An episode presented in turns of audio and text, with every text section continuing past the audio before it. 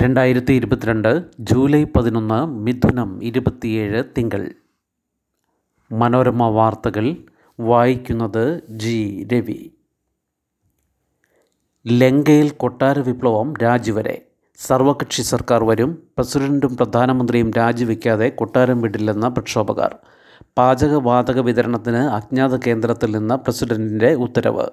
ശ്രീലങ്കയിൽ സർവകക്ഷി സർക്കാർ രൂപീകരിക്കാൻ പ്രതിപക്ഷ കക്ഷികളുടെ നേതൃത്വത്തിൽ ചേർന്ന യോഗം തീരുമാനിച്ചു. ബുധനാഴ്ച പ്രസിഡന്റ് ഗോട്ടബായ രാജപക്സെയും പ്രധാനമന്ത്രി റനിൽ വിക്രമസിംഗെയും രാജിവെച്ചാലാണ് പുതിയ സർക്കാരിനുള്ള സാധ്യത തേടുന്നത്. പാർലമെൻറ്റിൽ പ്രാതിനിധ്യമുള്ള രാഷ്ട്രീയ പാർട്ടികളുടെ യോഗം ഇന്ന് പ്രതിപക്ഷം വിളിച്ചിട്ടുണ്ട്.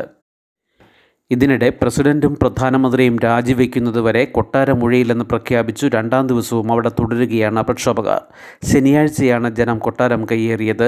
ഇരുവരും ബുധനാഴ്ച രാജിവെക്കുമെന്ന് സ്പീക്കർ അറിയിച്ചിട്ടുണ്ടെങ്കിലും പ്രക്ഷോഭകർ അയഞ്ഞിട്ടില്ല. ജനകീയ മുന്നേറ്റത്തിൽ ജീവനം കൊണ്ടോടിയ പ്രസിഡന്റിൻ്റെ കൊട്ടാരം കാണാൻ ഞായറാഴ്ച ജനം ഒഴുകിയെത്തി. ഇന്നലെ അക്രമ സംഭവങ്ങളൊന്നും റിപ്പോർട്ട് ചെയ്തിട്ടില്ല. രാജ്യത്തെ രാഷ്ട്രീയ അനിശ്ചിതത്വം രാജ്യാന്തര നാണ്യനിധിയുമായുള്ള ചർച്ചകളെയും ബാധിക്കും. ശ്രീലങ്കയിലെ സംഭവങ്ങൾ നിരീക്ഷിച്ചു വരികയാണെന്നും പുതിയ സർക്കാർ ചുമതലയേറ്റാൽ ചർച്ച തുടരുമെന്നും ഐ എം എഫ് വ്യക്തമാക്കി. ധനമന്ത്രിയുടെ ചുമതലയുള്ള പ്രധാനമന്ത്രി റനിൽ വിക്രമസിംഗെ ഈ മാസം ബജറ്റ് അവതരിപ്പിക്കാനിരുന്നതാണ്. ബുധനാഴ്ച പ്രസിഡന്റും പ്രധാനമന്ത്രിയും സ്ഥാനമൊഴിഞ്ഞാൽ സ്പീക്കർ മഹീന്ദ അബേവർദ്ധന പ്രസിഡന്റ് പദവി ഏറ്റെടുക്കുമെന്നും മുപ്പത് ദിവസത്തിനകം പാർലമെൻറ്റ് പുതിയ പ്രസിഡന്റിനെ തെരഞ്ഞെടുക്കുമെന്നുമാണ് ധാരണ. പ്രസിഡന്റും പ്രധാനമന്ത്രിയും ഒഴിഞ്ഞാൽ ഭരണഘടന പ്രകാരം സ്പീക്കർക്കാണ് ചുമതല. അതേസമയം ഒളിവിൽ കഴിയുന്ന പ്രസിഡന്റ് ഗോട്ടബയ രാജ്യത്തെ പാചകവാതക വിതരണം സുഗമമാക്കാൻ ഉദ്യോഗസ്ഥർക്ക് നിർദ്ദേശം നൽകി. ഇന്നും നാളെയുമായി എത്തുന്ന കപ്പലുകളിലെ പാചകവാതകം വൈകാതെ വിതരണം ചെയ്യാനാണ് അജ്ഞാത കേന്ദ്രത്തിൽ നിന്നുള്ള നിർദ്ദേശം. പ്രസിഡന്റ് രാജ്യം വിട്ടിട്ടില്ലെന്നാണ് സൂചന. സ്ഥാനത്ത് തുടരും വരെ ഗോട്ടബയയ്ക്ക് സേനയുടെ സംരക്ഷണം ലഭിക്കും. വയനാട്ടിലും കാസർകോട്ടും അവധി. പതിനൊന്ന് ജില്ലകളിൽ ഇന്ന് യെല്ലോ അലർട്ട്. കനത്ത മഴ തുടരുന്ന സാഹചര്യത്തിൽ വയനാട് ജില്ലയിലെ പ്രൊഫഷണൽ കോളേജുകൾ ഉൾപ്പെടെയുള്ള എല്ലാ വിദ്യാഭ്യാസ സ്ഥാപനങ്ങൾക്കും കാസർഗോഡ് ജില്ലയിലെ സ്കൂളുകൾക്കും കലക്ടർമാർ അവധി പ്രഖ്യാപിച്ചു. കാസർഗോഡ് കോളേജുകൾക്ക് അവധി ബാധകമല്ല. സംസ്ഥാനത്ത് ഇന്ന് ശക്തമായ മഴയ്ക്ക് സാധ്യതയുള്ളതിനാൽ തിരുവനന്തപുരം, കൊല്ലം, പത്തനംതിട്ട ഒഴികെ പതിനൊന്ന് ജില്ലകളിൽ കേന്ദ്ര കാലാവസ്ഥാ വകുപ്പ് യെല്ലോ അലർട്ട് പ്രഖ്യാപിച്ചു. കേരളം, ലക്ഷദ്വീപ്, കർണാടക തീരങ്ങളിൽ പതിനാല് വരെ മത്സ്യബന്ധനത്തിന് പോകുന്നത് വിലക്കി. മണിക്കൂറിൽ നാൽപ്പത്തി അഞ്ച് അൻപത്തി അഞ്ച് കിലോമീറ്റർ വേഗത്തിലും ചില അവസരങ്ങളിൽ അറുപത്തി അഞ്ച് കിലോമീറ്റർ വേഗത്തിലും കാറ്റ് വീശാൻ സാധ്യതയുള്ളതിനാലാണ് മത്സ്യബന്ധനത്തിന് വിലക്കേർപ്പെടുത്തിയത്. കേരള തീരത്ത് ഇന്ന് അർദ്ധരാത്രി വരെ മൂന്നര മുതൽ നാല് മീറ്റർ ഉയരത്തിൽ തിരമാലയ്ക്കും കടലാക്രമണത്തിനും സാധ്യതയുള്ളതിനാൽ തീരദേശത്തുള്ളവർ ജാഗ്രത പാലിക്കണമെന്നും നിർദ്ദേശമുണ്ട്. നാലു വർഷം കൊണ്ട് അതീവ ദാരിദ്ര്യം ഇല്ലാതാക്കൽ ഫണ്ട് കണ്ടെത്താൻ മാർഗനിർദ്ദേശം. സ്പോൺസർഷിപ്പ് ഉൾപ്പെടെ വരുമാന മാർഗങ്ങൾ തദ്ദേശ സ്ഥാപനങ്ങൾ കണ്ടെത്തണം. സംസ്ഥാനത്ത് നാലു വർഷം കൊണ്ട് അതീവ ദാരിദ്ര്യം ഇല്ലാതാക്കാൻ സ്പോൺസർഷിപ്പ് ഉൾപ്പെടെ വരുമാന മാർഗങ്ങൾ സ്വീകരിക്കാനുള്ള മാർഗനിർദ്ദേശം തദ്ദേശ സ്ഥാപനങ്ങൾക്കായി സംസ്ഥാന സർക്കാർ തയ്യാറാക്കി. സർവേയിൽ അതീവ ദരിദ്രരായി കണ്ടെത്തിയ അറുപത്തി നാലായിരത്തി ആറ് കുടുംബങ്ങൾക്കായി ഓരോ സ്ഥാപനവും നടപ്പാക്കുന്ന സൂക്ഷ്മ പദ്ധതികളിൽ അധിക വിഭവ സമാഹരണം സ്പോൺസർഷിപ്പ് വഴി നടപ്പാക്കാനാണ് നിർദ്ദേശം. പഞ്ചായത്തുകൾ, നഗരസഭകൾ, കോർപ്പറേഷനുകൾ എന്നിവ യഥാക്രമം അഞ്ച്, പത്ത്, പതിനഞ്ച് ലക്ഷം രൂപ വീതം അതീവ ദാരിദ്ര്യ നിർമ്മാർജ്ജനമെന്ന ഉപപദ്ധതിക്കായി പൊതുവികസന ഫണ്ടിൽ നിന്ന് വകയിരുത്തണം. ബ്ലോക്ക്, ജില്ലാ പഞ്ചായത്തുകളും വിഹിതം നൽകണം. എന്നാൽ അധിക വിഭവ സമാഹരണത്തിന് പ്രദേശത്തെ കോർപ്പറേറ്റ് സ്ഥാപനങ്ങൾ, സഹകരണ മേഖലയിലെ ഉൾപ്പെടെയുള്ള ബാങ്ക് പ്രതിനിധികൾ, വ്യാപാരി, വ്യവസായി, പ്രവാസി, സന്നദ്ധ സംഘടനകൾ, സന്മനസ്സുള്ള വ്യക്തികൾ തുടങ്ങിയവരുടെ യോഗങ്ങൾ തദ്ദേശ സ്ഥാപന തലത്തിൽ യോഗങ്ങൾ വിളിച്ചു ചേർക്കാൻ മാർഗരേഖയിൽ നിർദ്ദേശിച്ചു.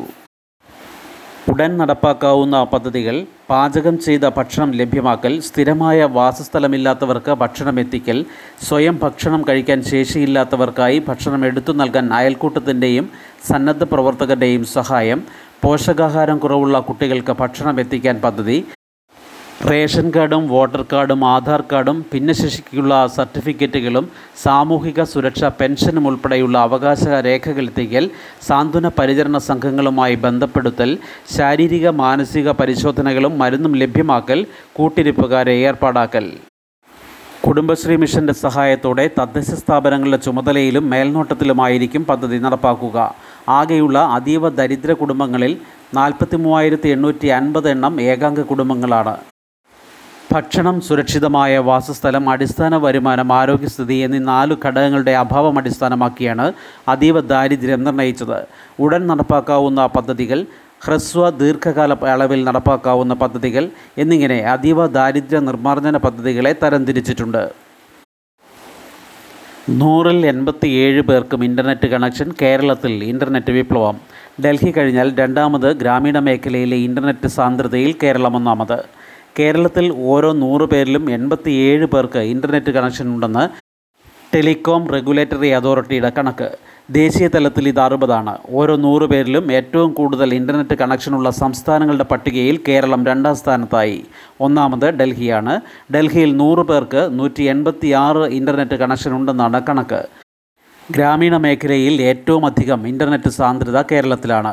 മിക്ക സംസ്ഥാനങ്ങളിലും നഗരമേഖലകളിൽ കണക്ഷനുകളുടെ എണ്ണം കൂടുമ്പോൾ കേരളത്തിൽ തിരിച്ചാണ്. കേരളത്തിലെ നഗരമേഖലകളിൽ ഓരോ നൂറ് പേരിൽ അറുപത്തിനാല് പേർക്കാണ് ഇൻ്റർനെറ്റ് കണക്ഷൻ ഉള്ളതെങ്കിൽ ഗ്രാമീണ മേഖലകളിൽ നൂറ് പേർക്ക് നൂറ്റി നാൽപ്പത്തി ഒൻപത് കണക്ഷനുകളാണ്. ദേശീയ തലത്തിൽ ഗ്രാമീണ മേഖലയിൽ ഓരോ നൂറ് പേരിലും മുപ്പത്തിയേഴ് പേർക്ക് മാത്രമാണ് ഇൻ്റർനെറ്റ് ഉള്ളത്. നഗരമേഖലയിൽ നൂറ്റി മൂന്നാണ്. കേരളത്തിലാകെ ഇൻ്റർനെറ്റ് കണക്ഷൻ മൂന്ന് പോയിൻറ്റ് ഒന്ന് കോടി.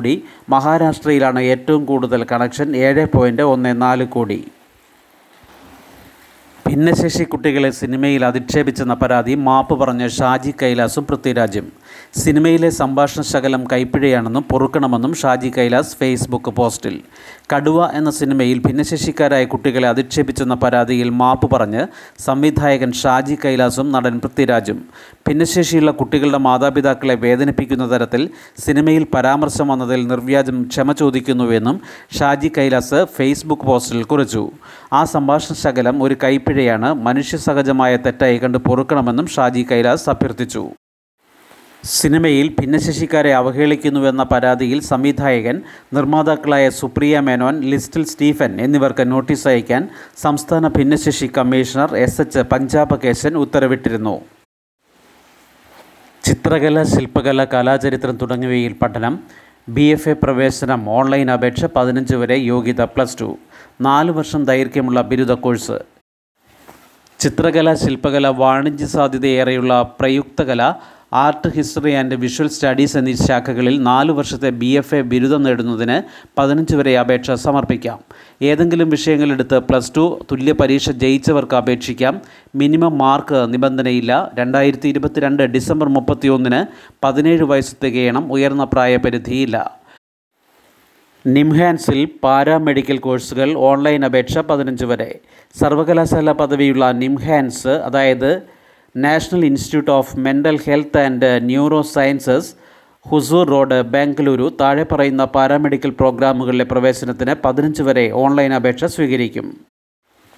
B S C anaesthesia technology, nursing, radiography, clinical neuro physiology technology, certificate in neuro pathology technology എന്നിവയാണ് കോഴ്സുകൾ.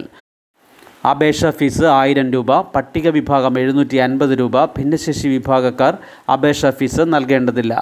എൻട്രൻസ് ടെസ്റ്റ് ജൂലൈ ഇരുപത്തിനാലിന് ബാംഗ്ലൂരിൽ. ക്ലാസുകൾ സെപ്റ്റംബർ ഒന്നിന് തുടങ്ങും. വിശദ വിവരങ്ങൾക്ക് വെബ്സൈറ്റിലെ നോട്ടിഫിക്കേഷനും പ്രോസ്പെക്ട്സും നോക്കുക. ശുഭദിനം. നന്ദി.